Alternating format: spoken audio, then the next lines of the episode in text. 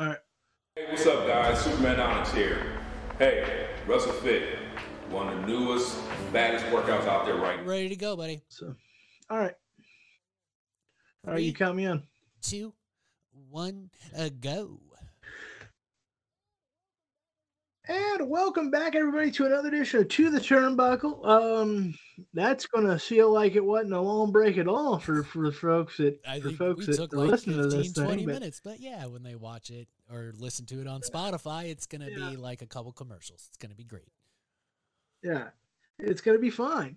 Uh, but we were having a nice little uh, let's call it a business think meeting. that pretty much was a business meeting, Uh, actually. Uh, it was a, it was a two man two man business meeting because uh, we'll be out in uh, we'll be out in Mansfield this weekend, Mr. McCarthy, Mansfield, Ohio, heading back for uh, for Saturday Night Slam, ASWA presented, it, of course. It's going to be a banger, banger, banger uh, of an event. Uh, going to be a, uh, a a TLC match, even. You know how hard it Uh, gonna be for me to stand in the director's area and not grab a camera from one of our roaming cameras and film it. I've never done roaming for a ladder match. And if you've ever listened to this show or the Bruce Cruz podcast, the only podcast that brings you pro wrestling for your ears, the ladder match is my absolute favorite stipulation of all time. But I'm gonna I'm gonna be a Are- are professional you- if we have roaming camera guys, fingers crossed, I'm not going to touch them fucking cameras. I'm not. But I'm going to want to. Are you are you bringing back the Bruce Cruz podcast for the uh, G1 Climax coming up this summer? yeah, I'm working on it now. All right. So, because I know it's been on a bit of a hiatus, Yeah, isn't I that mean, correct? it was the least. The, I got a lot of listens from it, but it's like, Mhm. what do I pick? What what what gets cut off the chopping block? And it was the Bruce Cruz podcast. But as we're moving along, I'm making more money. Our shows are easier. It's gonna make its comeback. All right. Well, because because because look, your your voice is meant, your dulcet tones are meant to be behind behind the I know, I microphone in miss, several I different miss ways. commentary so Just want you to know that. Um, hey, look, you can look. I'll take a couple months off, and I don't want to do that. you No, can No, I don't want to you can have it. because then no because then i can't fix So- things when they go wrong that's the whole idea of jason being out here switching cameras and doing graphics with us so that when something goes wrong i can fix it Now, now is, is that is that is that lovely young man, that that handsome young man, that central casting ready young man? Um, is, is he going to be uh, Yes, with us this Saturday we evening? may, we may even have right. another junior high intern that took broadcasting with him that jason told me he's pretty good at stuff so we'll see All right. Well, look, that's hey. If there's anything about Snapmare Productions is is that we love kids. Ain't no doubt about it. Come on in. We're we're Snapmare Productions, building the youth of America. Uh, God, they're in trouble. Uh, all right, let's let. Speaking of youthful, let's talk Monday Night Raw, which is only thirty. Um, all right, let's talk about it. So, Edge and Beth Phoenix lined up a challenge for Finn Balor and Rhea Ripley at Elimination Chamber. Well, this went about what you thought it would go, and that's we're going to get uh, the good old fashioned mixed tag team match at Elimination Chamber. It appears. Edge is still, Edge is still great on the microphone. Edge is still very good in the ring. Edge is still very good at everything he's ever done. Um, he's even a fantastic Viking. We love you, Oh, History I Channel. forgot about that Um, wasn't he though wasn't he though and uh, there's been some concern uh, reportedly on on the on the rumor mill that that Edge looks looks too old. Do you think Edge looks too old for WWE television? Does he look too old? Um, no, like not even a little bit too old. Like not even close. I mean, come on. We've had Ric Flair, we've had Vince involved in storylines in the past two years. Yeah, they are 20, 30 years his senior, but I guess you know the listeners at home can kind of see my point. Right. Um, no, I don't look. I don't think when you're at Edge's status or uh, or anyone of, of, of his caliber or his status, there is no you look too old. You're still Edge. The Undertaker is still the Undertaker. Sting is still Sting. Ric Flair is still Ric Flair. Like you you had if you're not given any sort of a pass, any sort of a pass on oh you look this way, then what the hell did you earn for wrestling for 30, 40 years? Didn't you earn anything? I guess not, but just weird to me. Just odd to me. Um so how do you feel about this mixed tag team matchup coming up at Elimination Chamber? This might be one of the best mixed tag team matches ever. Because I mean, you just look at the talent involved and you're like, oh yeah, I'm not missing that. And I'm glad they're getting it out of the way. This is another one like like we talked about with Rhea Ripley coming out the night after Rumble and making her intentions known. They could have drugged this out for another week. They could have. The right decision was to have Beth sure. Phoenix come out and make the challenge last night. Yeah, I look. I'm a big believer, and sometimes Vince was bad about this, and sometimes Triple H has been bad about this. If it's obvious it's coming, just get to it. If it's obvious it's coming, why are we taking two or three weeks to get there? When that's valuable TV time that could be used either for something else entirely or to build said story, one of the two. Um, and it, so I, I am a believer in. Look, if you know this is coming, just get to it. Um, you know, and it doesn't matter, even if it's my faves, I think it's so frustrating. Like when it became obvious to some extent that John Cena was going to wrestle The Undertaker at WrestleMania, we didn't need to wait until WrestleMania to have that match confirmed. We did not need that. Like, yeah, it was kind of cool. I get what they were going for. You resurrects after putting his stuff down.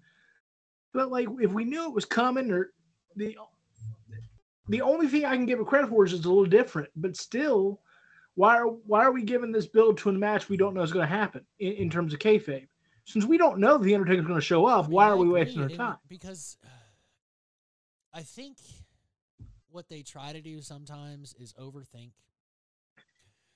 But I mean, sometimes it works. If you look at Ric Flair and the Undertaker, when Undertaker wanted nothing more than to destroy Ric Flair at WrestleMania. And Ric Flair wouldn't agree until he destroyed everyone in Ric Flair's life. Like that made that match that much more personal and the story better. But those are few and far between. I mean, that was what, 15 years ago? There's times yep. we stretch this stuff out, and I'm not. AEW does this shit too, so I'm not just bashing on the WWE for this. Sometimes things get just strung out too far. Like, we'll discuss during Dynamite my issue with with them right now. I don't want to like hop the rest of the show. Well, we'll get we'll get there. Uh, we'll, we'll get there. Absolutely, we will. Um, all right. Yeah, I, am looking forward to this this mixed tag team match. Um, you know, I got to tell you, if we're still getting if we're getting Edge Finn Balor, um, if, if Edge is becoming that feel good spot in the Mania card, then Finn Balor and Rhea Ripley need to win this match in, in a big way because if because or else or else what do you got? Uh, you know, at, at this and honestly, I don't know why we're doing this anyway because we've had 45 big matches. I'm using hyperbole, folks, but we've had a boatload of big matches include involving Edge and his former Judgment Day compadres and we never seem to get anywhere. So I hope this is we're finally bringing it home. Uh, I hope. Uh, now maybe Edge. I know Edge has some creative input, especially on on his character and his direction. Uh, he may have still have creative input on everything. I remember for a while he was he and Daniel Bryan were on the creative I team together. That. You remember that a few years ago.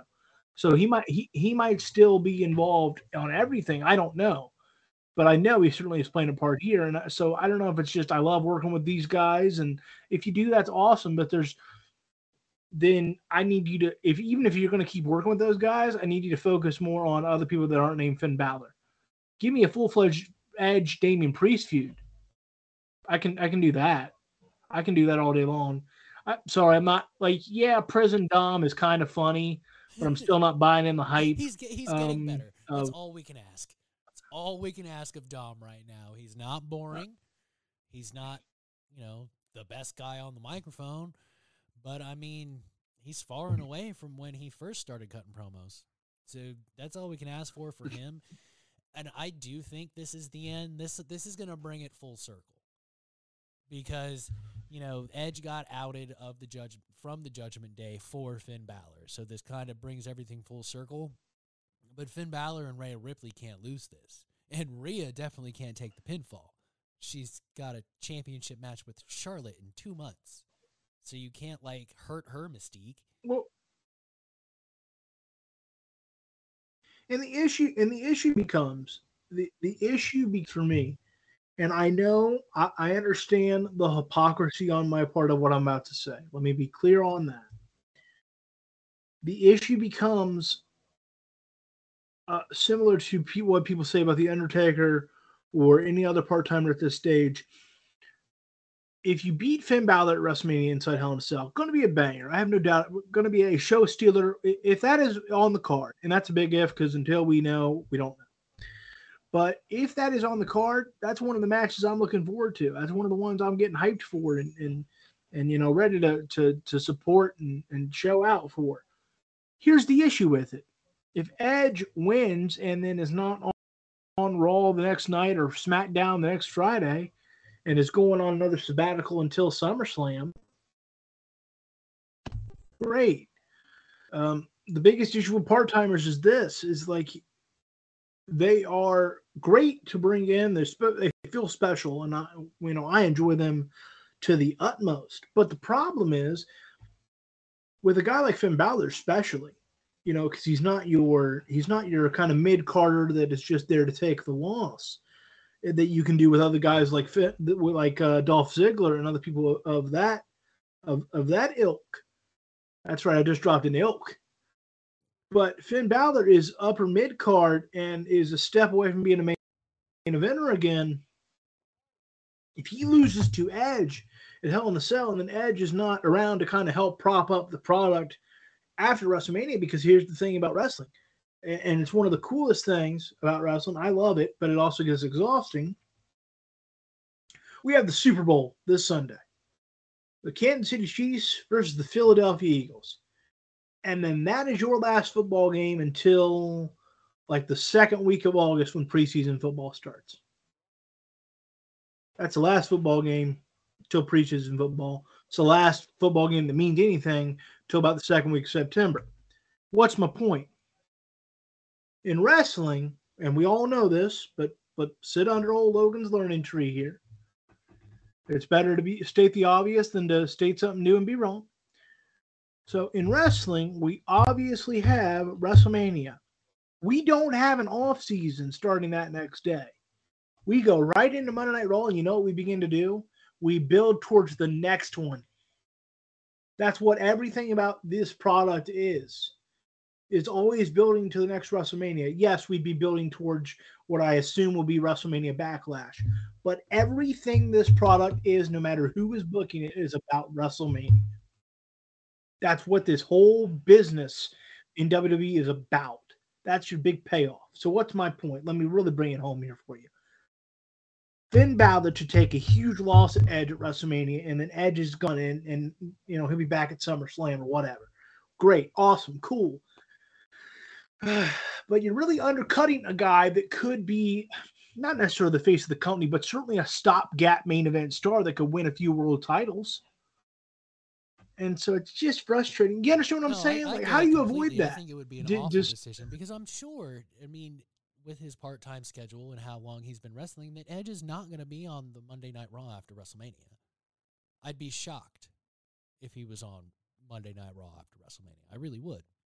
So I think you hit the nail right on the head, and and let's be honest, we do need Finn Balor to win this match because yeah, him and Seth had some return bouts in the past year or so, but they really haven't had a return world championship match.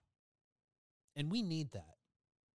I, Finn Balor deserves it. Seth Rollins definitely deserves it, but Finn Balor has not missed a step. He has done everything that has been asked of him ever since he came back from that injury. Now, does that always mean that you're going to be champion? No. But it I believe it has earned him an opportunity to wrestle in a championship match. Because let's be honest, McCarthy, this we're about to enter a whole new level of uncertainty with the WWE right now. And what I mean is this on top of these rumored cell talk, on top of Vince McMahon wielding whatever power he wants to wield until he can legally be stopped, if he can legally be stopped, because again, I don't know the parameters of what is and what isn't okay to do and what can be proven and not proven in court. On top of all that, the WWE television product is about to be uprooted, in my assumption, because I'm going to heavily assume that Cody Rhodes is beating Roman Reigns at WrestleMania and taking the titles off of him. And so we need to build up more main event guys because the main event picture has been Roman Reigns in the bloodline for so long but it is, but it would be anticlimactic if Roman Reigns stays in the main event picture instantly after WrestleMania. He's got to go away for a few months. He's got to be shaken to the core as a character, and he's got to go regroup on that island of relevancy or whatever. Like Roman Reigns, I think, I assume, because I think as a character it has to fit and tell the story. Roman Reigns has got to go away for a few months after he loses the belt, which means we are going to be a Roman Reigns less WWE for the first time since the pandemic. And Roman Reigns is much stronger now and much more invigorated in the entire product than he was then, and he was really oh, he was really invigorated then. Uh, so, do you understand what I mean, McCarthy, in terms of the uncertainty we're about to head into? I assume because as a character, Roman Reigns has got to be shaken to his core when he takes that L and go away for a oh, few I months. I think. Agree. Wouldn't you agree? I mean, he's been on this run for well almost two years now. You you need a break. Like, is he on TV as much as he would have been four years ago if he was doing this run then? No. But that doesn't mean he's not doing all the extra shit. Like, yeah, he might be part time sometimes on TV, but that's some people don't realize. We know. We've talked about it on the show before when you are the world champion in a prominent wrestling promotion, be it New Japan, AEW, or WWE, it's more than just having matches.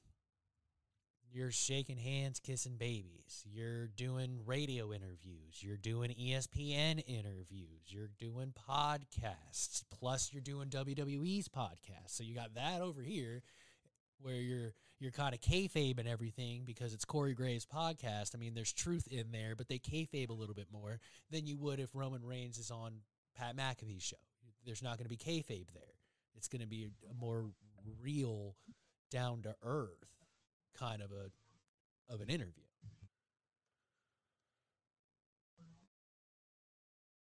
Well, just in the last few months, we've seen Roman Reigns. Uh, you know, he was just on uh, Jimmy. Yeah uh, Jimmy Fallon the other night. Um, he did Logan Paul's podcast.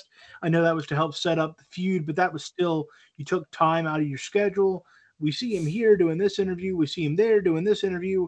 Um, lately, he's been working more SmackDowns, whether he's wrestling or not. Um, he's been on TV a lot, a lot more lately um, in terms of being on SmackDown. We just saw him uh, and and Sami Zayn have the big the big brawl to kind of set up um, Elimination Chamber. He's going to work Chamber. He's going to work both nights of Mania. Uh, when you are in that Roman Reigns, uh, you know, John Cena esque spot, the the pressure is intense because the whole company is kind of riding on you, and you're going to feel it. And and and so, yeah, I look. I don't know if I don't know if this is his last full time run or not. I can't go that far. I don't know the details of his contract. I have no idea. But I can tell you this much, or with a lot of confidence. He has to take a break after WrestleMania as a, for a character's sake because he can't come back at WrestleMania Backlash and be in the main event there. Or else, what the hell did you just lose for? It needs to be an earth shattering loss whenever he loses to really sell the fact of, oh my God, he got beat for the first time in three years. He hasn't been pinned. People forget. People, I don't, I don't know if anyone forgets, but like subconsciously, we have to remember Roman Reigns has not took a pin since the Baron Corbin feud, and I'm talking about the Baron Corbin feud that was was marked with the dog food God. thing. Wow. That's been that long. He has not taken an L. And so when he takes that L, he cannot just be back on Raw or SmackDown that next night. You need to have you need to have the bloodline, whoever's left of it, and and and Paul Heyman. You need him to not be able to get a hold of Roman Reigns for weeks, for months, and then I you I think you keep, frankly, here's my here's my view. I you, you keep him off TV at least until Money in the Bank. I say if not SummerSlam. Because be, eh, the only reason I say SummerSlam Money in the Bank is is is an option is I know they'll try to make it big because it's a UK pay per view. I mean that's a bit that's big, you know. Eh, first, and so SummerSlam at the latest, Money Bank earliest. You need you need months of concern and to really tell this story, and then maybe we have one more Roman Reigns kind of full time run before he goes and takes a, a break from being full time and does Hollywood and all that. But we're about to have, in my view, a very uncertain three to four months in WWE on the main event picture as well as behind the scenes. And so Finn Balor has got to be built because he's going to be needed to sell those those summer pay-per-views when people are going to tune out anyway, except for us, us crazy diehards. But we're going to be here watching, so damn it, make some good matches out of it. Anywho, let's move it along. Uh, Damian Priest defeated Angelo Dawkins qualified elimination chamber. Thought it was the right call. I think it's time to break up the Street Profits. What say you, Mr. McCarthy? I don't know if we really need to break them up per se, but I'm still on that tip of like they need to bring them into the hurt business with Bianca when she loses the title. I think we need to go from three man group to legit stable as far as the hurt business goes. We saw some of it forming last night. And, and I like that it's a slow burn. But I think that because we haven't really. When was the last time the Street Profits were a heel, if ever, that you can think of for an extended period of time unless they were wrestling someone a team that was stupid over and they didn't have a choice but to work heel. I can't exactly. remember. And you need you, you got to be able to do both. You you have to show that you can be just as good, if not better, as a heel than a face. You have to. Well, we'll see. We'll see what happens. Uh, we, of course, will will keep our eyes on that. Damian Priest has got all the ability to be a star. We we know that. Looking forward to this United States Elimination Chamber. Could be could be a real banger. Could be a real. Could be one of the better chamber matches we've had in quite some really time. Really well wrestled last night too. Really well wrestled, and I really think mm-hmm. that Angelo Dawkins kind of put his. You can put a stamp on approval on Angelo Dawkins. We already put it on Montez Ford like eight months ago. But I think last night, working with Damian Priest, I think Angelo Dawkins just got that stamp of approval where they're going to be one of those rare tag teams that if they do split up, they're both, I think they both have a chance to make it as singles wrestlers. Now, is Dawkins more likely to be the Intercontinental U.S. champion more often than the world champion? Sure because Montez Ford is fucking everything. High flying. He can go in the ring, you know, catch as catch can. He can cut hella good promos. He does funny ass shit, like sneaking up on people last night. Like the shit was hilarious. Well, I think what helps both of them is they're a rare tag team in, in the sense of neither one lacks a lot of charisma. Yeah. You know, in WWE especially, wrestling period, but WWE especially, charisma is frankly first and foremost. Work work rate is secondary. We can debate all day long if that's good or bad. That's you know we don't have time to have that discussion. But it's undeniable that, that in WWE, charisma's first, work, work rate is second. And so they both have a boatload of charisma. Montez Ford is is is you know he's got plenty. He's got enough to give left over. But I think Dawkins has got plenty as well.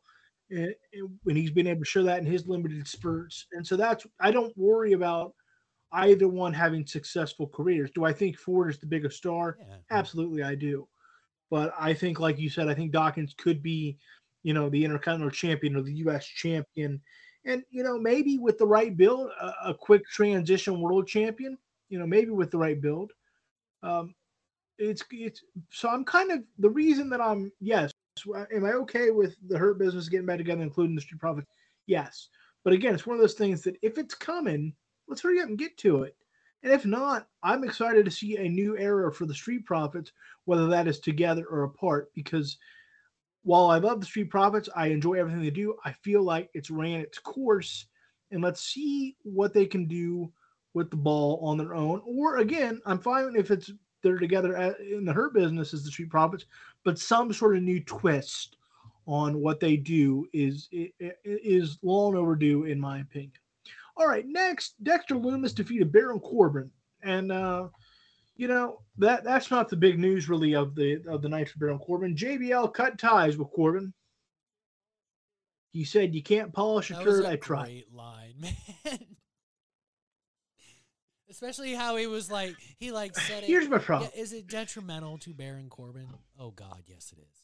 God, he shouldn't have said it. But at least he delivered it properly and made it funny. Doesn't make it any better because he probably shouldn't have said it. Because that here's my issue. Here's my problem. I don't know if they just changed their mind. I don't know. I, have no idea. But to me, Baron Corbin was was Triple H's first instance of flat out 50-50 booking. He gets JBL, and they have about a month there, about four weeks, where things are looking great. JBL's putting him over. Baron Corbin's winning some matches. We're slowly building Baron Corbin back up to being a guy I think he has the caliber of being. And then about a month ago, it took a turn to where it's uh, you know month, six weeks, whatever it was, loss after loss after loss after loss. We don't. What what is I, I what's the point? Like I thought the idea, what I thought was coming, or what I hoped was coming, because because I'm you know I'm one of the few in the proud like the Marines over here. I like Baron Corbin. I think he can work. I think he, and I don't mean work rate. I mean he works for the kind of heel he can be, and he's proven himself to be a versatile performer, similar to that to Kane or the Big Show. And before I get laughed out of my own room slash studio, what I mean by that is that if Kane, if you wanted Kane to be the diabolical, de- demonic, evil, borderline satanic Kane character, he can do that. If you want Kane to be corporate Kane and just be annoying but have heat and people want to see him get beat, you can do that. If you want to stick him in comedy skits, he can do that. There's nothing that Kane cannot do in terms of his on-air persona and character. We even now see he can essentially not be Kane and still get an effective reaction as Glenn Jacobs. There's nothing he can't do in terms of where whatever spot you want to put me in, I can make it work. Even now, he can put on that mask, and if you need him for a quick feud to to portray that old style dominant Kane to put somebody over, he can do that. We've seen it at, while he's been the mayor of of Knox County in Tennessee. We have seen it. It's amazing. What's my point? Where, what does that have to do with Baron Corbin? We've seen Baron Corbin do very well as the lone wolf. We've seen Baron Corbin. People forget was the guy that retired Kurt Angle, and it worked. It was okay. Like was was that the dream match? No, but it should have been capitalized on. Or if you wanted, if you wanted, you know, sad Corbin when he was all depressed and down on his luck. I mean, all kind of aside, as goofy as that was, he made it work. He made it work. He willingly humiliated himself and wore like the shame shirt and didn't shave and the whole nine. And then he was happy Corbin. And all get aside, for a second, him and Madcap were working. And then he gets this much needed breath of fresh air with JBL to put him back on kind of the lone wolf trajectory or a combination of the the happy Corbin and the lone wolf. And now we saw it kind of starting at Raw 30 where JBL didn't put him over to his buddies, the Godfather and Ron Simmons, and now, and now he's going to leave him or whatever. I look anytime a Hall of Famer comes out TV, I know it ain't gonna last forever. I respect that. I get it. There's a reason they're Hall of Famers and pretty much retirees. But the fact that this didn't pay off into anything is is a disservice to both Baron Corbin and JBL. What the hell do you work just what the hell do you work two, three months TV for? For what? This should have been, in my view, that Baron Corbin, it should have built up to WrestleMania. If you wanted to do it really properly, it should have been next year's WrestleMania, but you could have rushed it and did this year. This should have been either Baron Corbin squashes what's left of JBL in five minutes and takes good care of him so he's not actually hurt, but gets the point across. Or or JBL picks a guy that he thinks can be a uh, built up Baron Corbin and Baron Corbin gets the win that way and lays out JBL one good time in the process to tell the story. That's the story you should have told, whether that was this year's WrestleMania or preferably next year's, because you could have spent this whole year and about six months in next building up Baron Corbin into what he should and could be. He's got the size. The only thing he lacks is a little bit of definition in terms of his look. Other than that, and the oh, right ring gear can make up for it. Other than that, pardon me, I'm a little parched. Other than that, he's got it. He can he can talk well enough. He he he has incredible heat in terms of, and people say, well, it's go away heat. And maybe it is, but it's a bigger reaction than most heels get nowadays. Especially when they're not in top That's spots. he he he gets and may, so maybe it is go away heat, but it's a similar, not quite as visceral, but it's as consistent of a reaction as Vickie Guerrero can get when she's on TV, especially when she's doing the excuse me thing. And so I want you to tell me, McCarthy, what what what what was the point of this? Why did this happen? Is this building to something else? Or is, or are they just cutting the cutting the losses and you know JBL goes back to I don't know Fox News or whatever. They can does. still develop this into something for WrestleMania because I kind of think that's what they should be doing right now with Baron Corbin as far as WrestleMania goes. Give a Hall of Famer one last match, and he beats him. I think it's I over time. I think that would be a fantastic story. I also like this should be the catalyst to turn him back more towards Lone Wolf. Baron Corbin because he was just he was happy Corbin worked for a while, but I think him and JBL didn't work because he was basically happy Corbin hanging out with JBL. There was no change really in Baron Corbin. Other than like he was a latcher on to somebody with millions of dollars, there really wasn't much as far as a change in character that something like this should facilitate because you have a new guy trying to get you over to the top being your manager it's it's almost like when a wrestler will go from heel to face and change nothing it doesn't make sense Seth Rollins he's the exception because the fans chose for him to be a face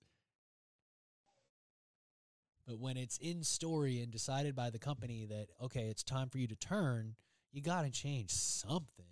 And Corbin didn't change anything, whether that is the producers or Corbin's fault or a mixture of the two.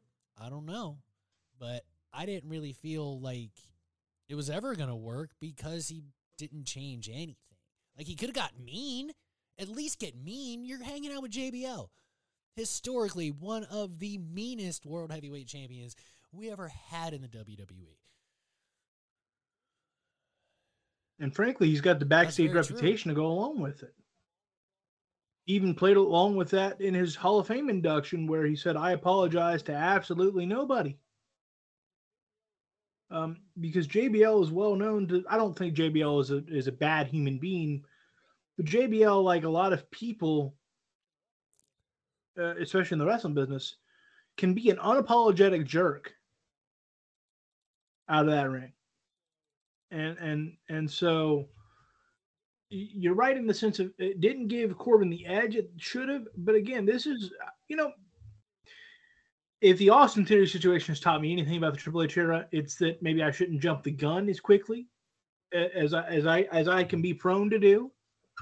I know, hard to believe, but I I just feel like I feel like JBL should have one more match with Quinn and that and not a and and not a full fledged match, but the bell should ring and it should be five minutes of Baron Corbin beating the crap out of JBL, but also physically taking good care of him. Um, and so it, that's that's just my my opinion. We'll see what happens, but I sure hope I sure hope that um, that that uh, we have some sort of direction for Corbin because he deserves better, and he, he because to me this could have ended eh, this should have ended obviously in their breakup eventually, but this could have been uh, you know ended in a, either a major U.S. title run or even perhaps a stopgap quick WWE championship run after we get the belt off Roman. Like, there's no reason that, that Baron Corbin couldn't be no. a transition champion if built up right. Um, and so I just don't understand because you know people say, well, well, because when people hear that, when people hear me say that, they'll go, well, Baron Corbin can't be champion. Notice what I said. I said a quick transition run. I know these days we're getting used to again, almost like the '80s, of world title means I got to have it for a year. No, you don't necessarily have to have that. You can be a champion for two or three months to transition to the next guy. Mick Foley made a made a hell of a career off of that as far as his world title picture goes. You don't have to, you know, I know that everyone's doing these long runs now, and to some extent it's cool, and to some extent it's exhausting. You can you can break that mold again if you so desire. We don't have to have when I say these guys are capable of being world champion, that doesn't mean I think they should carry the company for three years like Roman Reigns is doing, or now MJF is doing for AEW. It means a quick six to eight week run just to say you had it almost and to as a thank you even for the fact of you might not be the guy but you deserve a little a, a little bit of thank you from the company because especially a guy like Corbin or Kane or Big Show who are willing to delegitimize themselves for the sake of this company like they're they're they're out there doing things big men shouldn't even be doing. Well, and, and all right. Anywho, one more thing on that. Let's move it along. There's nothing that says that that transitional championship somewhere five, six, seven years down the line, still with the company, he doesn't get a good run. Can we look at Kane as a fine example? A 24 hour, not even champ, like not even 24 hours when he first won that title in that yep. first blood match with Stone Cold Steve Austin. It didn't hurt him at all. Not a bit. Not a bit. Like I said, I think people are getting a little spoiled right now to the idea of, well, you, you got to hold it for for months and months if you win the title. Not really. Like, yeah, I'm glad that we're not playing hot potato anymore because it was getting frustrating a few years ago. But I'd like a nice middle ground now between hot potato and That's fair. Bruno Sammartino or Hulk Hogan. Um, especially after the Roman Reigns era is is complete. All right, let's uh move it along to we're gonna here's what we're gonna talk rest of Raw. We'll talk Brock here, and then we're gonna talk the Paul Heyman Cody promo, and then main event, and then, we'll, then we'll go to Dynamite uh, for the sake of time. Um, so Brock Lesnar cut a promo. Uh, it's making the making the headway, making the headlines because, well, he's obsessed with Bobby Lashley. Turns out when he goes to bed with his wife Sable, uh, you know, when they turn off the lights and the party's over, and he said, and I quote, four or five hours later, I'm thinking of Hi, Bobby Lashley. Hi, Buster. Hi, Jason. Um, Hi, Junior. How are you, brother? Looking forward to seeing you Saturday. Um, so he cut that promo, and again, this just uh, this is just a Brock Lesnar renewed. This is a Brock Lesnar that enjoys himself. Uh, he he's a great. He might be a better example for modern fans than Sting and Undertaker. It took him a long time how to figure out how to cut a respectable promo. But here we are. Here we are. Thoughts on the promo and thoughts on the match looking like it's going to happen in Elimination Chamber. I am surprised. I thought for sure this match would be happening at WrestleMania. What say you? Because now we're, you know, because usually Brock Lesnar WrestleMania matches are those big long builds that start from Rumble on, and that's and then we finish this thing off at, at Mania, win, lose, draw. Um, are you surprised that the match looks like it's going to take place at Elimination Chamber? And what do you think the plan is? Do we still get Lashley Lesnar somehow at Mania, or are we, or are we getting Lashley against somebody else? Say it's going to be Lashley and somebody else, and Brock and somebody else at WrestleMania, because we definitely don't want to see like unless they are beating the shit out of each other and take it to the back and continue to beating the shit out of each other, we don't want this to end in disqualification. We don't want to end in a no contest unless we get what I just described. It has to be somebody else because if they do this elimination chamber, you really can't turn around and do it again at WrestleMania unless we don't have a winner because they beat the shit out of each other, either in the back or heaven forbid, beat the shit out of each other in the ring and both men go down for 10. We, we don't see that enough. Do we always like it? No, but it's better than like countouts as far as I'm concerned because they knocked each other the fuck out. So it's got a little bit more believability. And this is what I was referring to earlier. You brought it up in the show. Two guys that traditionally couldn't talk for shit. Hats off to Bobby Lashley and Brock Lesnar for those promos last night. Those were fantastic. And Bobby even was like, got a little fluttered. Oh, no, that was Damian Priest. Never mind. But Bobby got a little flustered. Didn't affect him a bit. Only thing I will say, I was disappointed in the crowd. Very disappointed. They were supposed to chant Lashley, and they wouldn't do it when he was going Bobby who. Brock tried it, what, four times? And then he was just like, all right, I guess I'll just say Bobby Lashley because you guys aren't getting with the program right now. But it was fantastic. And I mean, it's the fans, they're fickle anyway. And maybe, maybe they didn't realize what Brock was trying to do. In hindsight, it's 2020, even though I knew what he was trying to do when it was happening.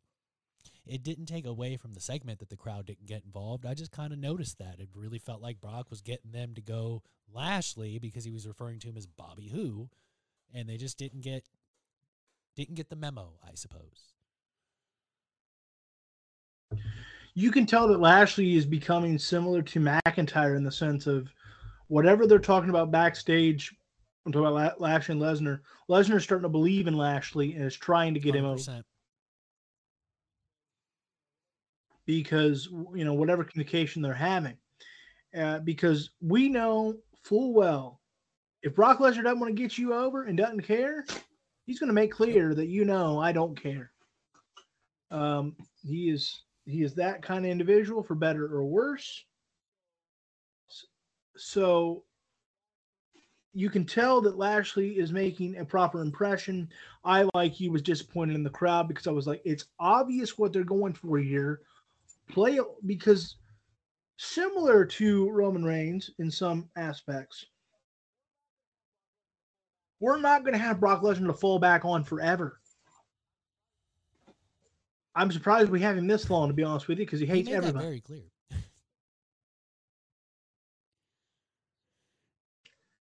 so, like, we got to figure out a way to build up the next Brock Lesnar. And I know Lashley's a little late in the game for it, but like, we we have to eventually serenade somebody that can take that mantle. And that doesn't mean that Lesnar's close to retirement. I'm saying we have to be thinking about three or four years down the road whenever he might call it a day. I mean, maybe he hangs on forever and wrestles far longer than he thinks he will. You don't know in this business. because Goldberg said he wouldn't and Sting said he wouldn't, and here we are. But we have to think two, three, four, five years down the road, what are we going to still be calling in Brock Lesnar for these matches? And how are you going to portray Brock Lesnar if you are? Because Brock Lesnar can't always be the unbeatable fighting machine, even if you're still having him wrestle in four or five years.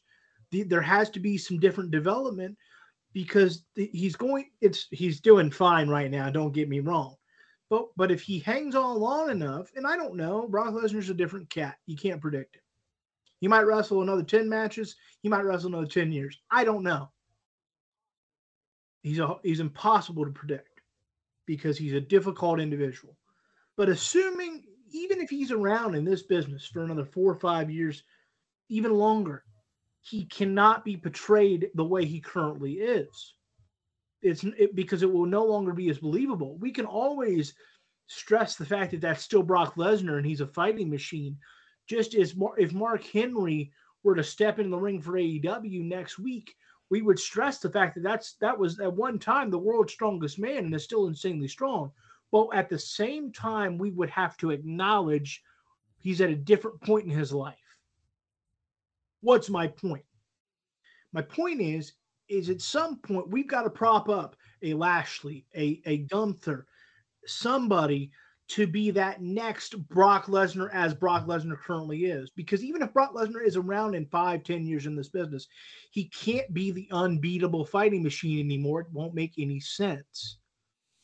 Um, you know, you can say he's still Brock Lesnar, he still has all this, he's still, but you can, you would have to do almost what they do with The Undertaker when he wrestles now. We acknowledge how great The Undertaker is, was, and always will be, but at the same time, it's respectfully acknowledged that he is long in the tooth and while can still beat almost anybody, is beatable now because of that age. And like we respectfully acknowledge that in kayfabe now. And at some point, we're going to have to get there for Brock and Cena and everybody else. So, is this the start of them hopefully trying to build Lashley into that next big fighting machine so. for I mean, two or three years? Probably the perfect person to do it just because, you know, maybe he wasn't a champion in UFC, but he's damn near as decorated as Brock is in every combat sport. You take UFC out of the equation and just count championships, they're right there together. So I think it, it makes perfect sense. It's believable. He's just as big as Brock Lesnar, maybe two inches shorter, which doesn't fucking matter. He's the perfect guy to fill that void when Brock finally calls it a day or goes more part time. Yeah, again, uh, and I want people to understand that when they listen to the show, I'm not saying that Brock Lesnar won't wrestle in five years or ten years or twenty. My point is, is if he is, he can't be portrayed the same way. It, it can it, it this as as we're portraying him, and pretty much, I know he's Cowboy Brock, but still, in terms of kayfabe and how he wrestles, he's been portrayed this way since beating the Undertaker at WrestleMania 30. Notice what I just said there WrestleMania 30. We are going on a decade of this Brock Lesnar. We can't do this Brock Lesnar forever. We can do Brock Lesnar a long, long time. But at some point, we're going to have to somehow, in kayfabe, respectfully acknowledge that he was this, he is this. But just like The Undertaker, the way they respectfully go, he is still The Undertaker, but which Undertaker are we getting?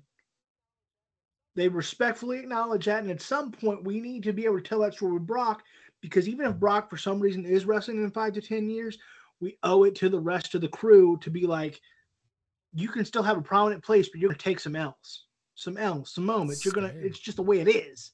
Like, it, it, so I, I'm just wondering where we're going to be in two or three years. I know that some people might not want to think about that or feel like, what do you, what do you guys babble on about? because I because and I know you do too, McCarthy, especially in WWE. I worry about where we're at in two or three years because there's not enough development throughout the roster, top to bottom. There's two there's two or three top heavy guys, four or five top heavy guys at tops, and everything else feels so so fluid, if you will, in terms of these are the guys that are going to carry us for two or three years. But right now, I can't see how we're going to get there once we get past Roman Reigns or Brock Lesnar. Where's this business going to be? And you can't put it all on Cody Rhodes because Cody Rhodes ain't getting any younger either. Cody Rhodes has got other goals. Cody Rhodes has got other passions. Cody Rhodes just had a child. Cody Rhodes' body might be breaking down. You don't know. To assume everyone's got 10 to 15 years in them is, frankly, an insult to the guys that do the 10 to 15 year runs. There's a reason they're special. It's because you don't see them too often. All right. Speaking of Cody Rhodes, uh, Paul Heyman got very personal with Cody Rhodes. We we saw last night two masters of their craft cut a promo, and there was this. This is my favorite kind of a promo. That work shoot, a little bit of real, a little bit of you know, a little bit of kayfabe. There, there there's some truth in all of it. Um, I love the callback to the ECW lines and Dusty Rhodes and ECW, and I know a lot of people don't think about his ECW run, but that that that year he had an ECW or so, I think it was a little less than that. He was treated like a main event star, and like Dusty Rhodes again. And that that you know, and go back on Peacock and watch some of that if you if you if you haven't, because it was it was it was a Dusty Rhodes renewed. Maybe it wasn't the best matches. Maybe it was silly to some extent, but he was treated like who he is, and, and that was Dusty Rhodes. What were your thoughts on this promo? Um, I thought, I thought Cody made a made a great. I thought Cody was fantastic in saying, and I know that people we never say this anymore, or I don't know if we ever say a period. I'm just trying to win I don't wrestling think I've titles. ever heard anybody say that. And everyone's trying to make a yeah, and everybody's trying to make it personal. I was so blown away because that's so simple yet so true. Because Cody wants to be respectful to Roman Reigns and the great run he's had. Cody wants to be respectful to everybody, eh, to his lineage, to his legacy, to everybody on that roster. And everybody keeps trying to just go too far with it. I appreciated the simplicity of him just saying that because sometimes you talk about not reinventing the wheel. That was not reinventing the wheel. Let's just come out and say what this is. They're just wrestling titles, and why are you going this far? What did you think of all I this, Mr. McCarthy? This was utterly fantastic. I think I've watched it three times. I loved it so much. I have some clips for the listening audience, just of the end. They're not long, but I think it just puts the whole promo together. So I'm gonna play Heyman right now. You, Cody, were his favorite son.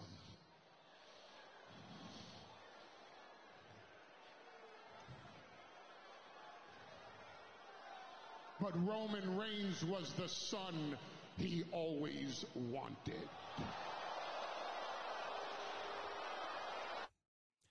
Hurtful words by Paul Heyman. And because, like I said, I loved this promo segment. I got Cody's response too. I really went all out with this one, man. I loved it too much. You know, I'm just trying to win a wrestling championship, and everybody, everybody wants to make it personal. And that's what you just did, and you're not gonna pay for it, Mr. Heyman. Your boy, Roman Reigns, is going to pay for it at WrestleMania when I take those titles personally. Just fantastic work all the way around. I have never once have I done that for anyone other than Chris Jericho on this show. I have that gift of Jericho button on here, but never have I cut, you know, recorded and put into our show any parts of promos lately, if ever. It, that was just so good Well, that I- I, couldn't not. I mean, it was like nine minutes, so I couldn't do the whole thing. So I'm like, yeah, let's just get Heyman and Cody at the end and see how it goes. Just as poignant and powerful with just those t- two lines from both those guys as it was last night. It was Agreed. And I loved that through even the toughest of of circumstances that Paul Heyman was putting Cody Rhodes in, they kept a begrudging respect with each character Yeah, they wise. did. I mean, Cody shook his damn hand. like and because it, I- sometimes I think we forget just everything Paul Heyman's done in this business. It's impossible to to not respect him. You know, he gave the Island of Misfit Toys relevancy in terms of of you know there's there's icons that we would not know without Paul Heyman. Would anybody know who Sabu is or Sandman is or would anybody know who Tommy Dreamer? Tommy Dreamer wouldn't be on Impact Wrestling right now without having met and and been taken under the wing of Paul Heyman. Now, in that same breath, for anyone that ever listens to this show and goes, "Yeah, but he did a lot of," I'm not saying that Paul Heyman didn't do a lot of things wrong and he screwed over a lot of people, including all of those names I just mentioned. But in the same breath, we have to talk about the fact that without him, again, especially in Tommy Dreamer's case, Tommy Dreamer is still parlaying that into an active wrestling career. No, no, no, no offense to what Tommy Dreamer has done outside of ECW. He's, but Tommy Dreamer is ECW, and that he could he could headline the next ten WrestleManias, and that wouldn't change. He is ECW. Every time you see him, I don't care if he works for Impact until he's in the grave.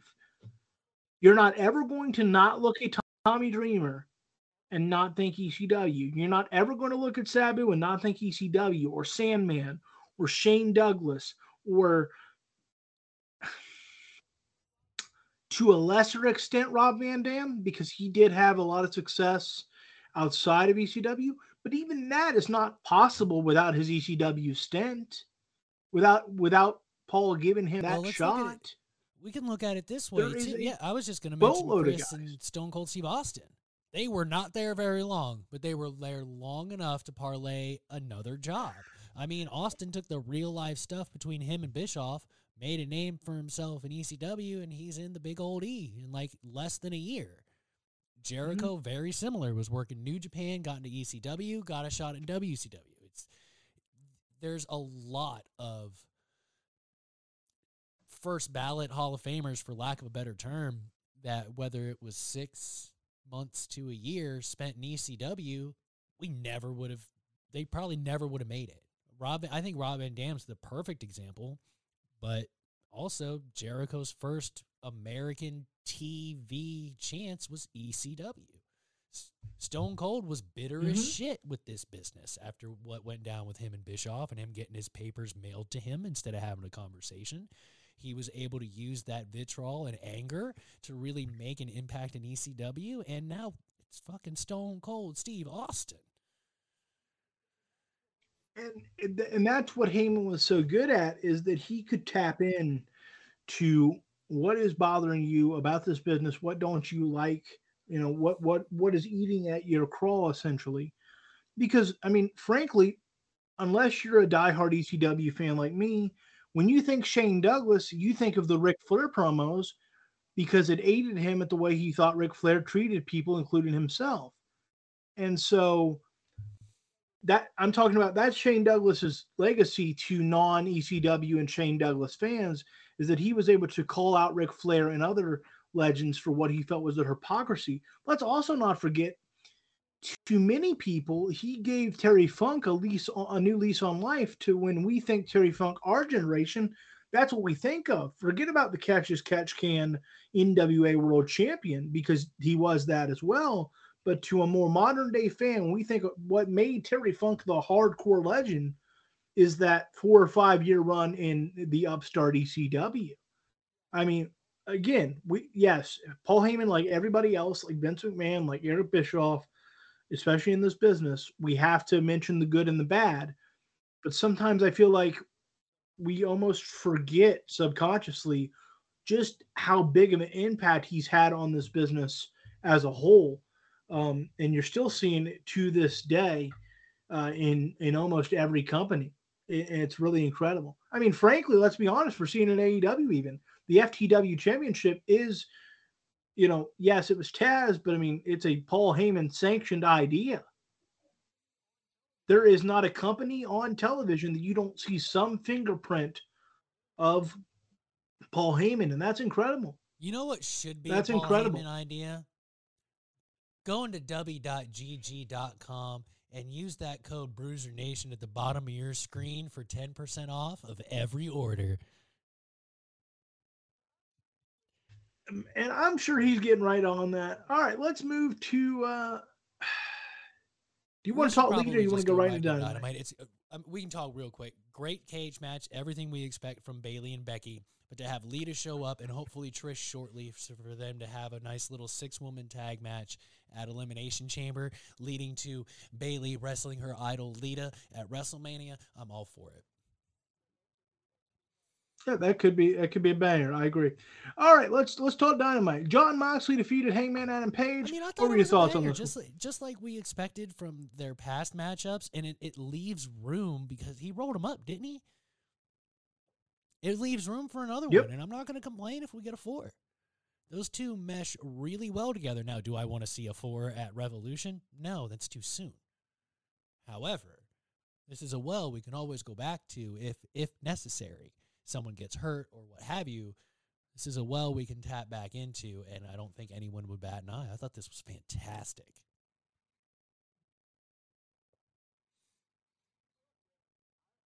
Look, um, I I agree. There's when you have Jon Moxley and Hangman Adam Page on your roster, there's no reason not to go back to that well several times. Again, you don't want to go right back to it, but it's also it can be a tried and true, reliable feud that everybody I think wants this to is see here and. Austin and Uh, Ron. and so, yeah, I, I don't see why, especially you know, with with so much uncertainty of you know the CM Punk situation and how that's going to play out. Like you don't get any bigger than that right now. You, you don't, and so use use it sparingly, but also don't be afraid to use it. It's a it's a fine line. Uh, the acclaim the acclaim defeated unnamed opponents. What's the point? You're tag Eh. team champions. Why are you having squash matches? I don't get. I don't understand. I- I don't understand that at all. It, it's back to that whole thing we talked about last week. You're doing heel things. Heel cha- heel champions Why? have squash matches, not babyface champions. It just doesn't make sense. And sure, they're trying to do something different or whatever, but this is instead of doing something different, two weeks in a row you are reinventing the wheel with the acclaimed, and it doesn't make sense. Yeah, and you're devaluing them. You don't need to. You don't need to have your tag champions no. in a squash match. To, to see this, I'm fine with the champions being on TV every week, but to wrestle needs to be a special occurrence. Needs to be a reason. Needs to have a purpose. I mean, even if it was like an established tag team and it went for 10 minutes, that still means something because, you know, AEW, they can just throw a limited eliminator matchup on it and say, if, if, if this team wins, they get a title shot. I mean, it's not that hard. It makes more sense to do that than to sit here and wrestle local talent. Makes no, I mean, good on them. I mean, they were kind of old, I felt like. Not that that's an issue, but it was like, holy crap probably local guys from Dayton. So awesome. They got some TV time, but they could have been on, you know, against a heel tag team, and I think it would have gone over way better. I, I, just didn't understand at all why we're again kind of devaluing the tag champs. In my view, you're the tag champions. How would you even? How are you as an as an unnamed you know, an enhancement talent? Some people call it. Let's call it what it is. Job squad. It you, it needs to be some prestige to get in the ring with the tag tag champs. That's not your average match. I, I, don't get it. I don't but that's just my my take. Uh, Takeshita de- defeated Brian Cage. Um, Brian Cage, a guy with his his contract coming up soon. I really, really, really hope that the Brian Cage gets renewed by Tony Khan, especially as we head into this new era of Ring of Honor. I think it would be a mistake by Tony Khan to not re-up Brian Cage. Brian Cage needs re-upped in a hurry because we're heading into a new era with Ring of Honor, and Brian Cage can play a key cog in that. Um, what do you think of Brian Cage's match? And don't you agree, or or do you not? It's okay if you don't, but I think Brian Cage needs to be re-upped in a hurry. We know his contract is coming due soon. I think he can play a key cog in this new Ring of Honor we're about to see here here at the end of the month Oh, or early it next. was, was it last week? I said there's something wrong if Tony Khan does not facilitate a contract very quickly. So I'm 100% on the boat with that. Imagine the feud he could. That match was amazing. Those two have never wrestled before. So, and Brian Cage does that a lot. He has good chemistry with a lot of guys because of everything he can do. Not only can he like pick anybody up and do what he wants with them, but he can move around the ring. He can catch as catch can. He can fly around if he wants to. Like there's so much value in Brian Cage. I can just see him wrestling and defeating Claudio for the Ring of Honor Championship. But if Tony doesn't turn this around and make it for sure that he's going to sign a contract, that's a problem. Well, because let's be honest, I think Brian Cage, in terms of athleticism, is what they want Keith Lee to be. I'd, I'd have to agree with that. the Brian Cage can Brian Cage can shrink himself down to work any style. He can bring himself up to work any any style. Kind of similar to what I was talking about Baron Corbin in the sense of there's nothing he can't kind of get in there and deal with and do, and, it can be believable. He needs to be a key cog in this new Ring of Honor, whether that's as a tag team for a little while. If you want to slow build that to, I, I can respect that. I'm not upset at that. It doesn't need to be right now but he needs to be a key cog in what is going to be this new Ring of Honor that we're hopefully going to see at the uh, beginning at the end of the month or early March. There's there's growing rumors of, of when those TV tapings are going to happen. Come on, um, and so uh, more time for more people is a great What thing. People cannot wait. Rules? Uh, but yeah, Brian Cage has What do you got to be re-upped. Got to be. I think it's great. I love it. I love it. That's because that's Mhm. that's more reps for the guys. That's more that's more reps. That's that. You, these green guys that people go, well, they can't like. I, I'm all I, I get all over Jade Cargill, uh, even though she's improved greatly over her 50 and 0 streak, showed herself greatly.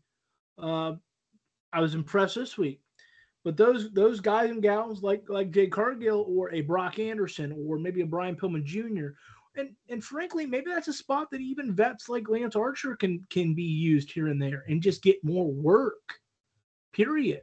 Because these guys like Archer and Jake and and uh, countless others that are on this roster and getting the mailbox money but aren't being used, the more shows you work, the more the more you need. And so I'm so happy with that. I'm hoping this maybe not the rigors of a WWE schedule because I know that's one of the perks of AEW, but I'm hopeful for one or two house shows a week because that's more reps. That's more chances for people to see them in different markets. I mean, Troy, Ohio is getting the first house show. That's a market that would not be hit, and that, that's that's amazing. That and I'm not knocking any pro wrestling that comes to that area. I know that we'll be uh, we'll be in Dalton that night, as as as luck would have it.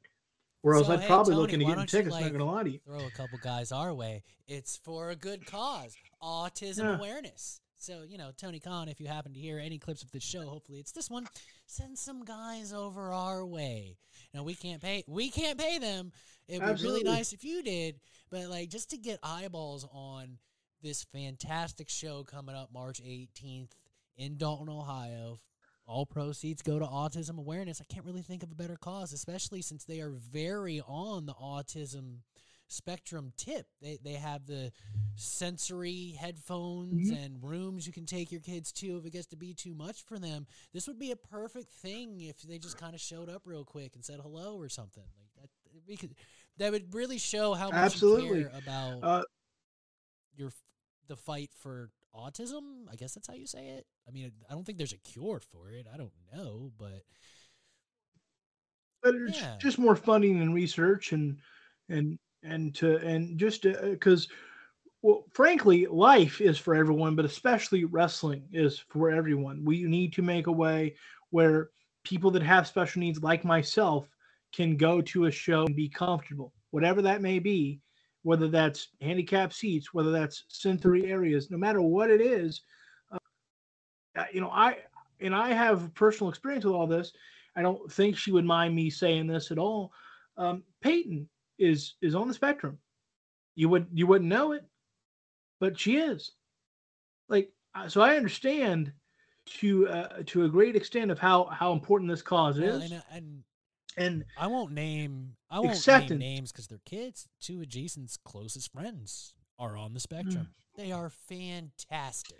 Can you tell sometimes when they talk about weird stuff? Sure, they're fantastic kids. They, I'll be honest, they're two of the three favorite friends of mine that Jason has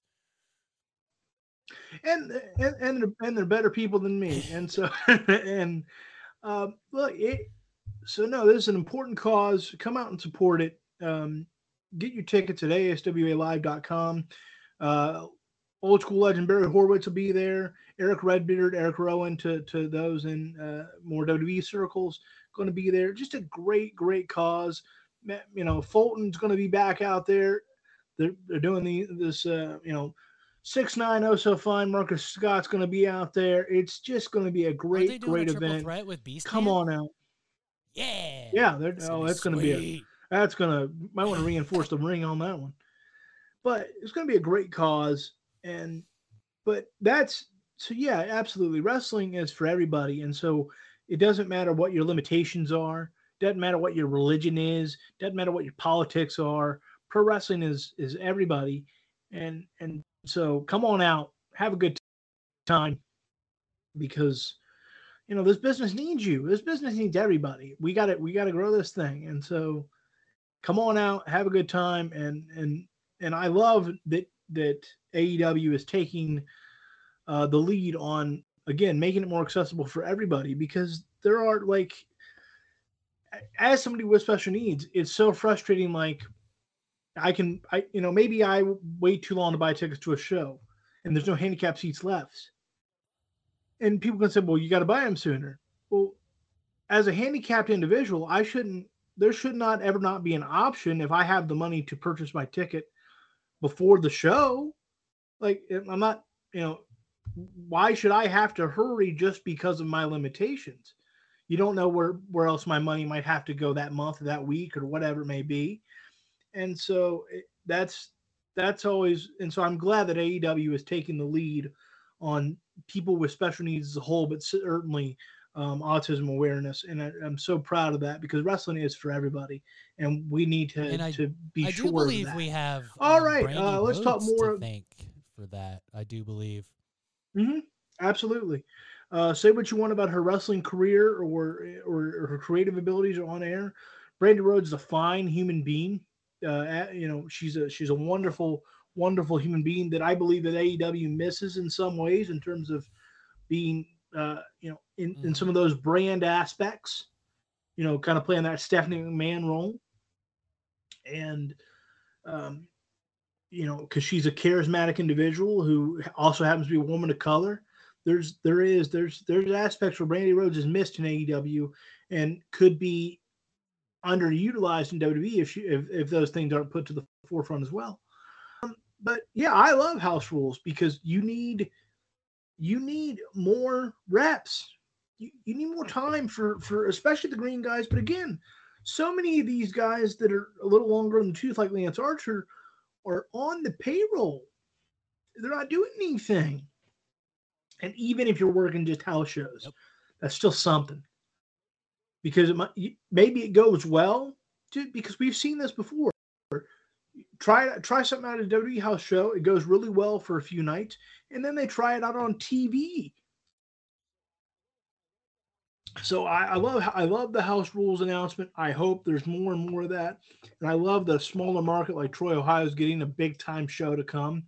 I mean, to see, not knocking any other wrestling that comes, you know, go support your local indie fed always. Support the aswa support everybody. But to see bona fide legitimate television stars come to a small market it means more than i think a lot of people realize.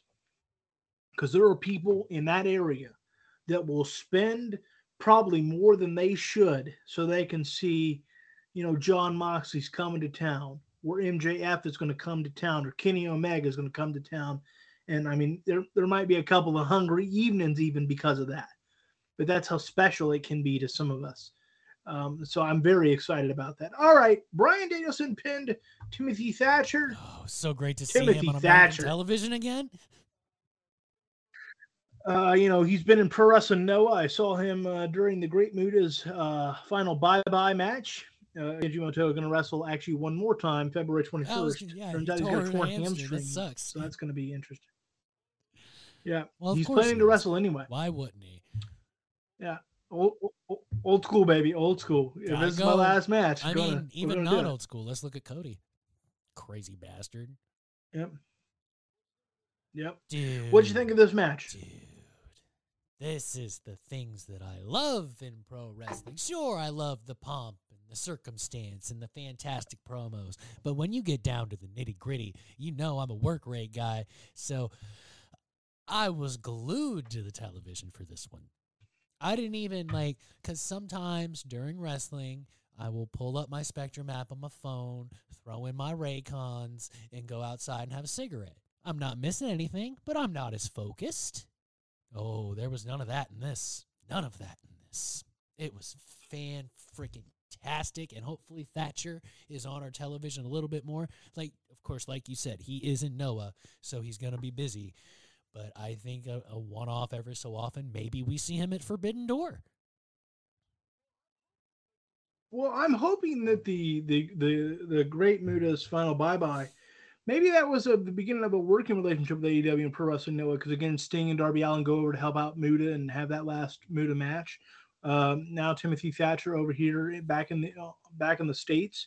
You know, maybe it would be great to to have. I mean, I know that he's not going to wrestle anymore, but but I mean, a pop in by the Great Muta or Kenji Moto at Forbidden Door.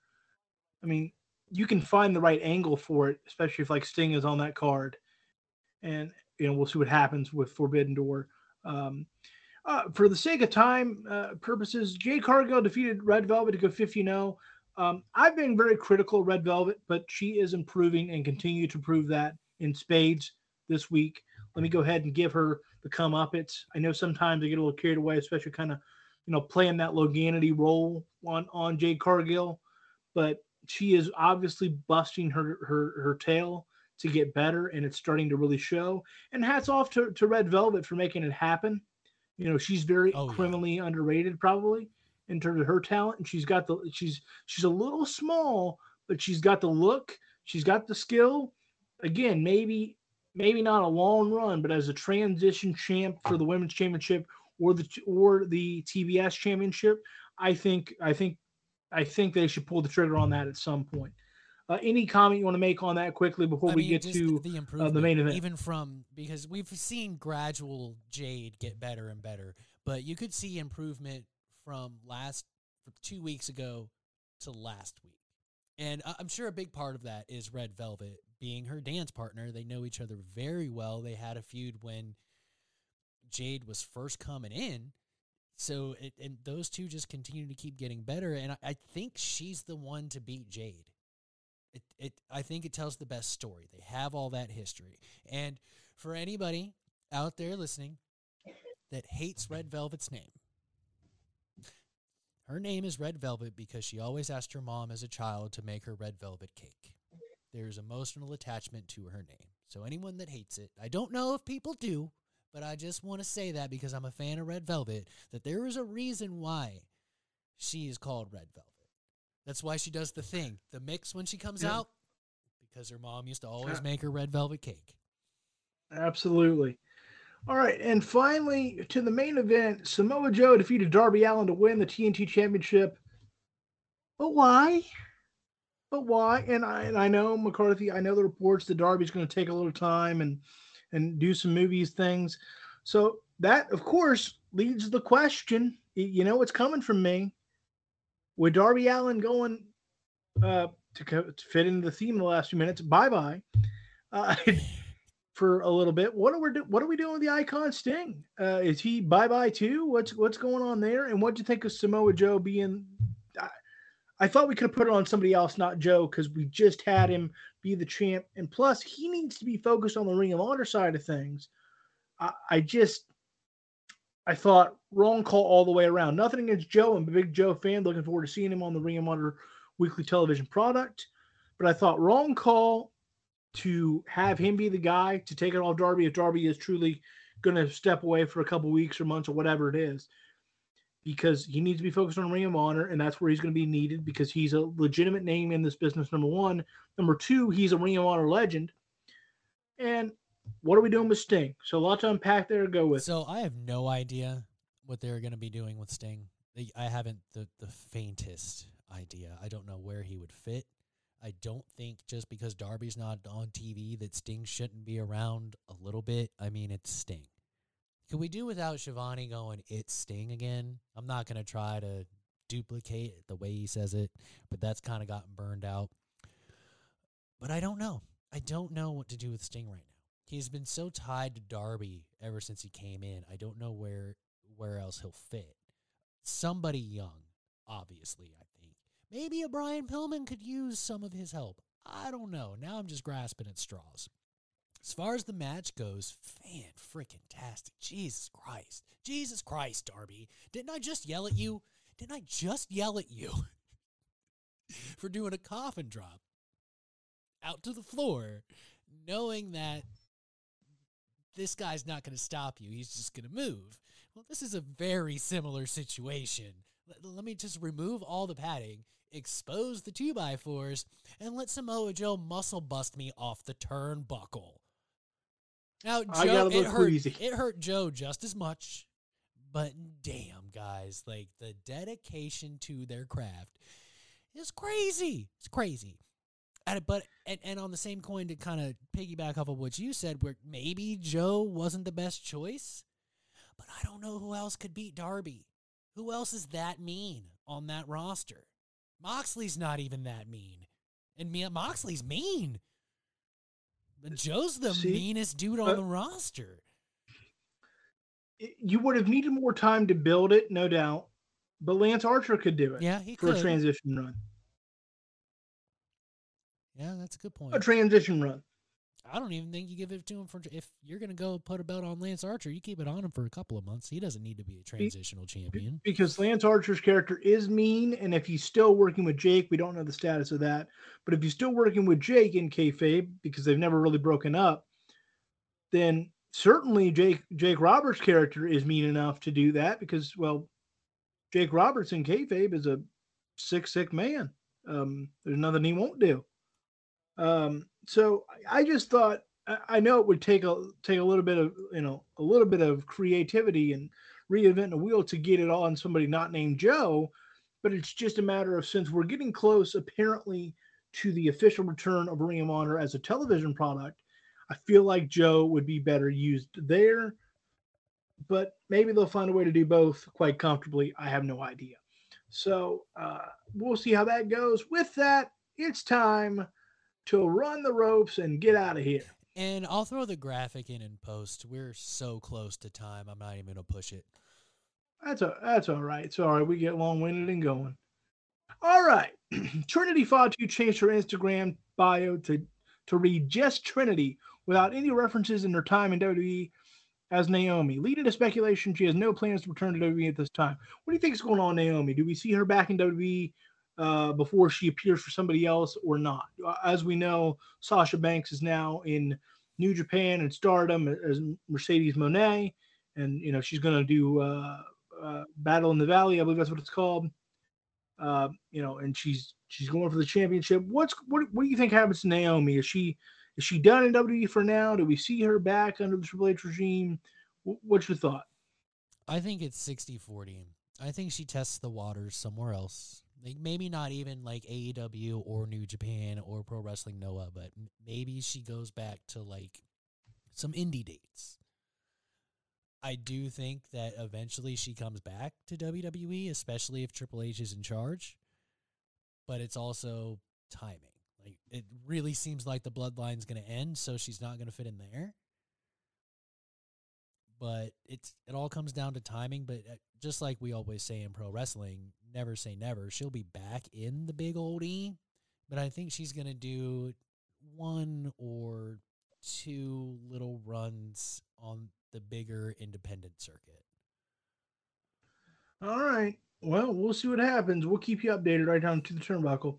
Pepsi's sponsorship of the Royal Rumble Mountain Dew Pitch Black match was reportedly reportedly Dave Meltzer said a million dollar deal. I, have heard at least one million dollars, and that is why we saw that, and probably will continue to see that. What do you, you know, obviously good for the company, good money, whatever.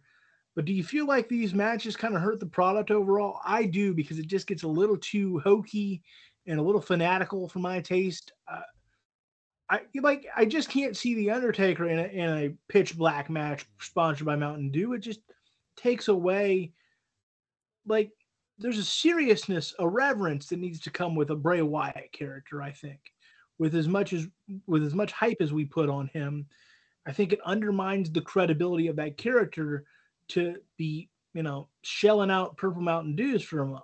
What do you think? I mean, I kind of agree with you. Like, you can't do the pitch black match again. It's been done. So the next sponsor has to think of something else. I it's hard to say no to a million dollars. I mean, I've never had the opportunity to say yes or no to a million dollars.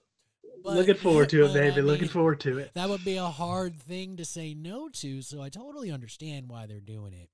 I just think that basing a match around a sponsor is iffy. Remember the pandemic era? Didn't we have a movie that Batista was in that sponsored some stuff that got yeah. the Miz eaten alive and by zombies, and nobody and was entertained uh, by uh, it. Of, of course, Vince's golden egg, uh, thanks to the Rocks movie from Netflix, starting the Austin Theory Vince McMahon partnership. Um, because he just brought a giant egg to Survivor Series and then it was stolen, and he got mad at Sami Zayn because nobody likes a snitch. Um, so, but uh, you know, I guess that parlayed into a good story that that really set Austin Theory onto the catalyst of what he is now. But yeah, that's it, but it was a hokey beginning. Let's we can we can all agree with that.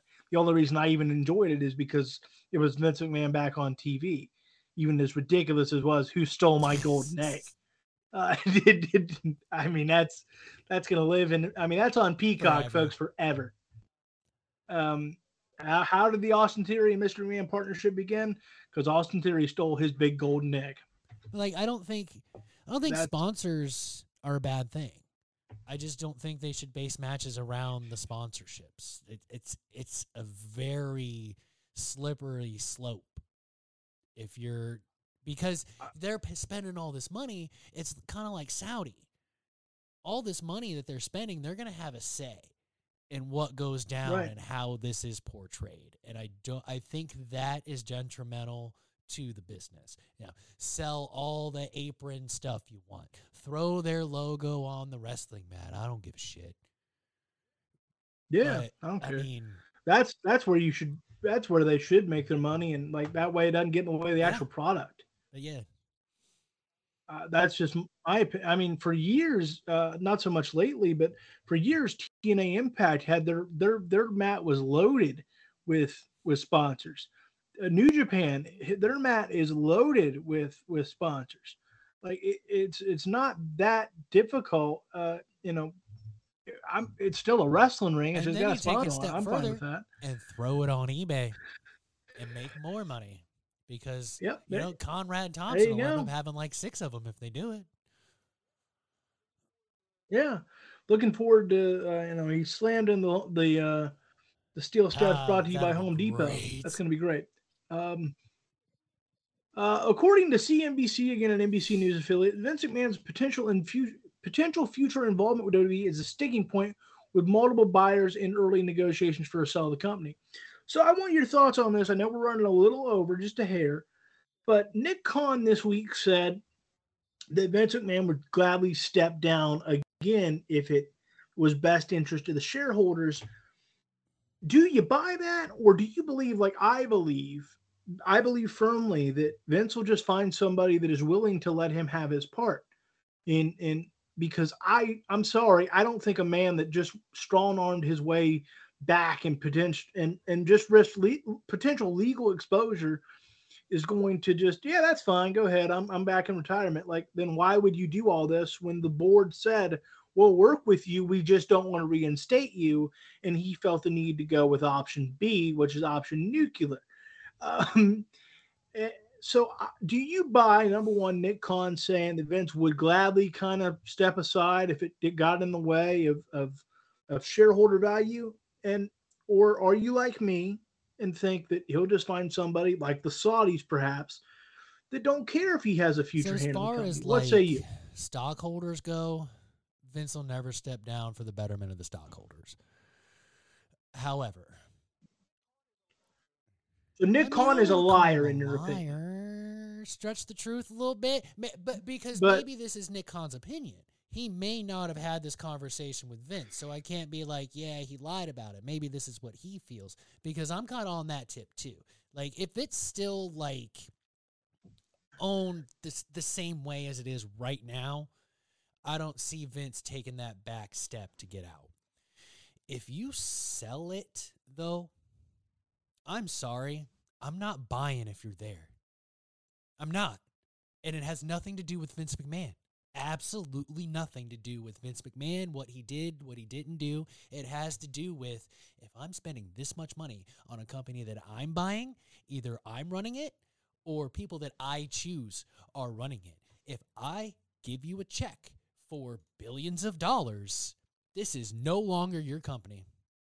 Period. You're because because he would have to show, Well, you- sell some you- of his stock options too.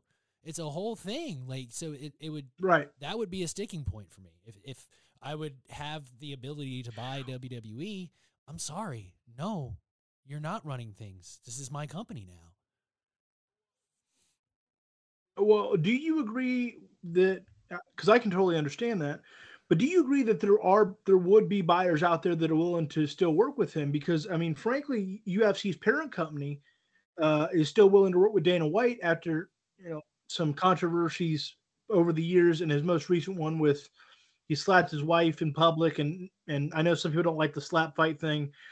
I get it's dangerous. They know what they're signing up for. I think it's kind of fun to look at. To be honest with you, um, um, but do you think there's buyers out there like that? Like uh, I believe it's Endeavor is their name, is the UFC's parent company that might be willing to go.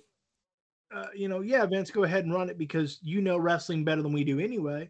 Or especially, I think the Saudis would be open to Vince having a, a large say. And do you think that Vince will focus on that type of buyer instead of say maybe a Netflix doesn't want to risk their brand working with Vince McMahon, especially this soon after these major allegations? If he What do you think on that? narrows it down to people that are going to still let him in, be involved, I'm sorry, that's stupid and short sighted. If you are really trying to sell the company for real, then you can't think that way. You can't. There's not a business in this country world that I would buy and keep the old CEO. Do you keep them? May, maybe if it's the Saudis or someone that doesn't know wrestling like a Netflix, do you keep them for a little bit to facilitate the sale, facilitate the turnover, facilitate how wrestling is supposed to go? That's fine.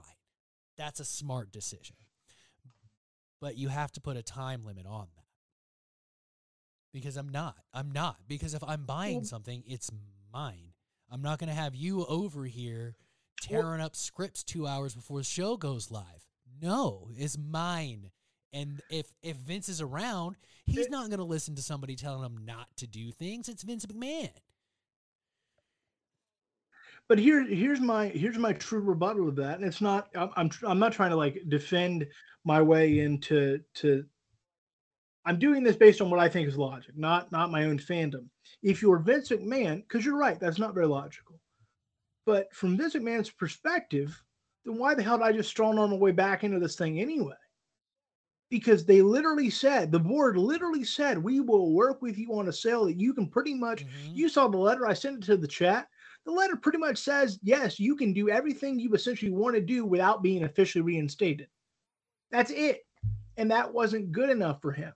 So, from his perspective, you're right. It isn't like logical business wise, but from his perspective, nothing he's done lately has been logical business wise in terms of helping the company. It's all been to, to, it feels like a billionaire's ego trip. So I just feel like it would be a weird about face to be like, yeah, I'm cool with stepping down after I literally you know, I I, I risked legal exposure as we found out. We'll see what happens. I, you know, I'm not pretending to be a lawyer, and very likely alienated his relationship to some degree with his own daughter because of his strong arm play back to the top. He literally the day of her resignation was reinstated as chairman of the board. So, do you understand why I think it's unlikely that he will sell to a buyer that says no? you can't be involved. I still think the most likely outcome is either I think it's still the Saudis. That's my opinion. I think they're very close to a deal within the next three or four months. I can I can I prove that? Do I have anything to back that up? No. I just believe when there's smoke, there's fire, and they would let Vince strap a deer to the front of a truck and whatever. Uh, and number two, if that didn't happen, I think he finds some sort of buyer to take it private and then he runs the whole thing anyway, and then we don't ha- we don't have all this access. So would you agree that from Vince's perspective, it feels weird that he would be so like that he would limit it? Because I get your point, but I don't believe this man is just there to facilitate a sell. I think he's there to facilitate more. Because if you're just there to facilitate a tell, why in the world did you go um, nuclear? Because he's spiteful as hell. I don't even think it was ego that made him go nuclear. He's spiteful. They made him leave, technically. They highly suggested that he step down, and then nothing came and, of it. So he was spiteful as hell.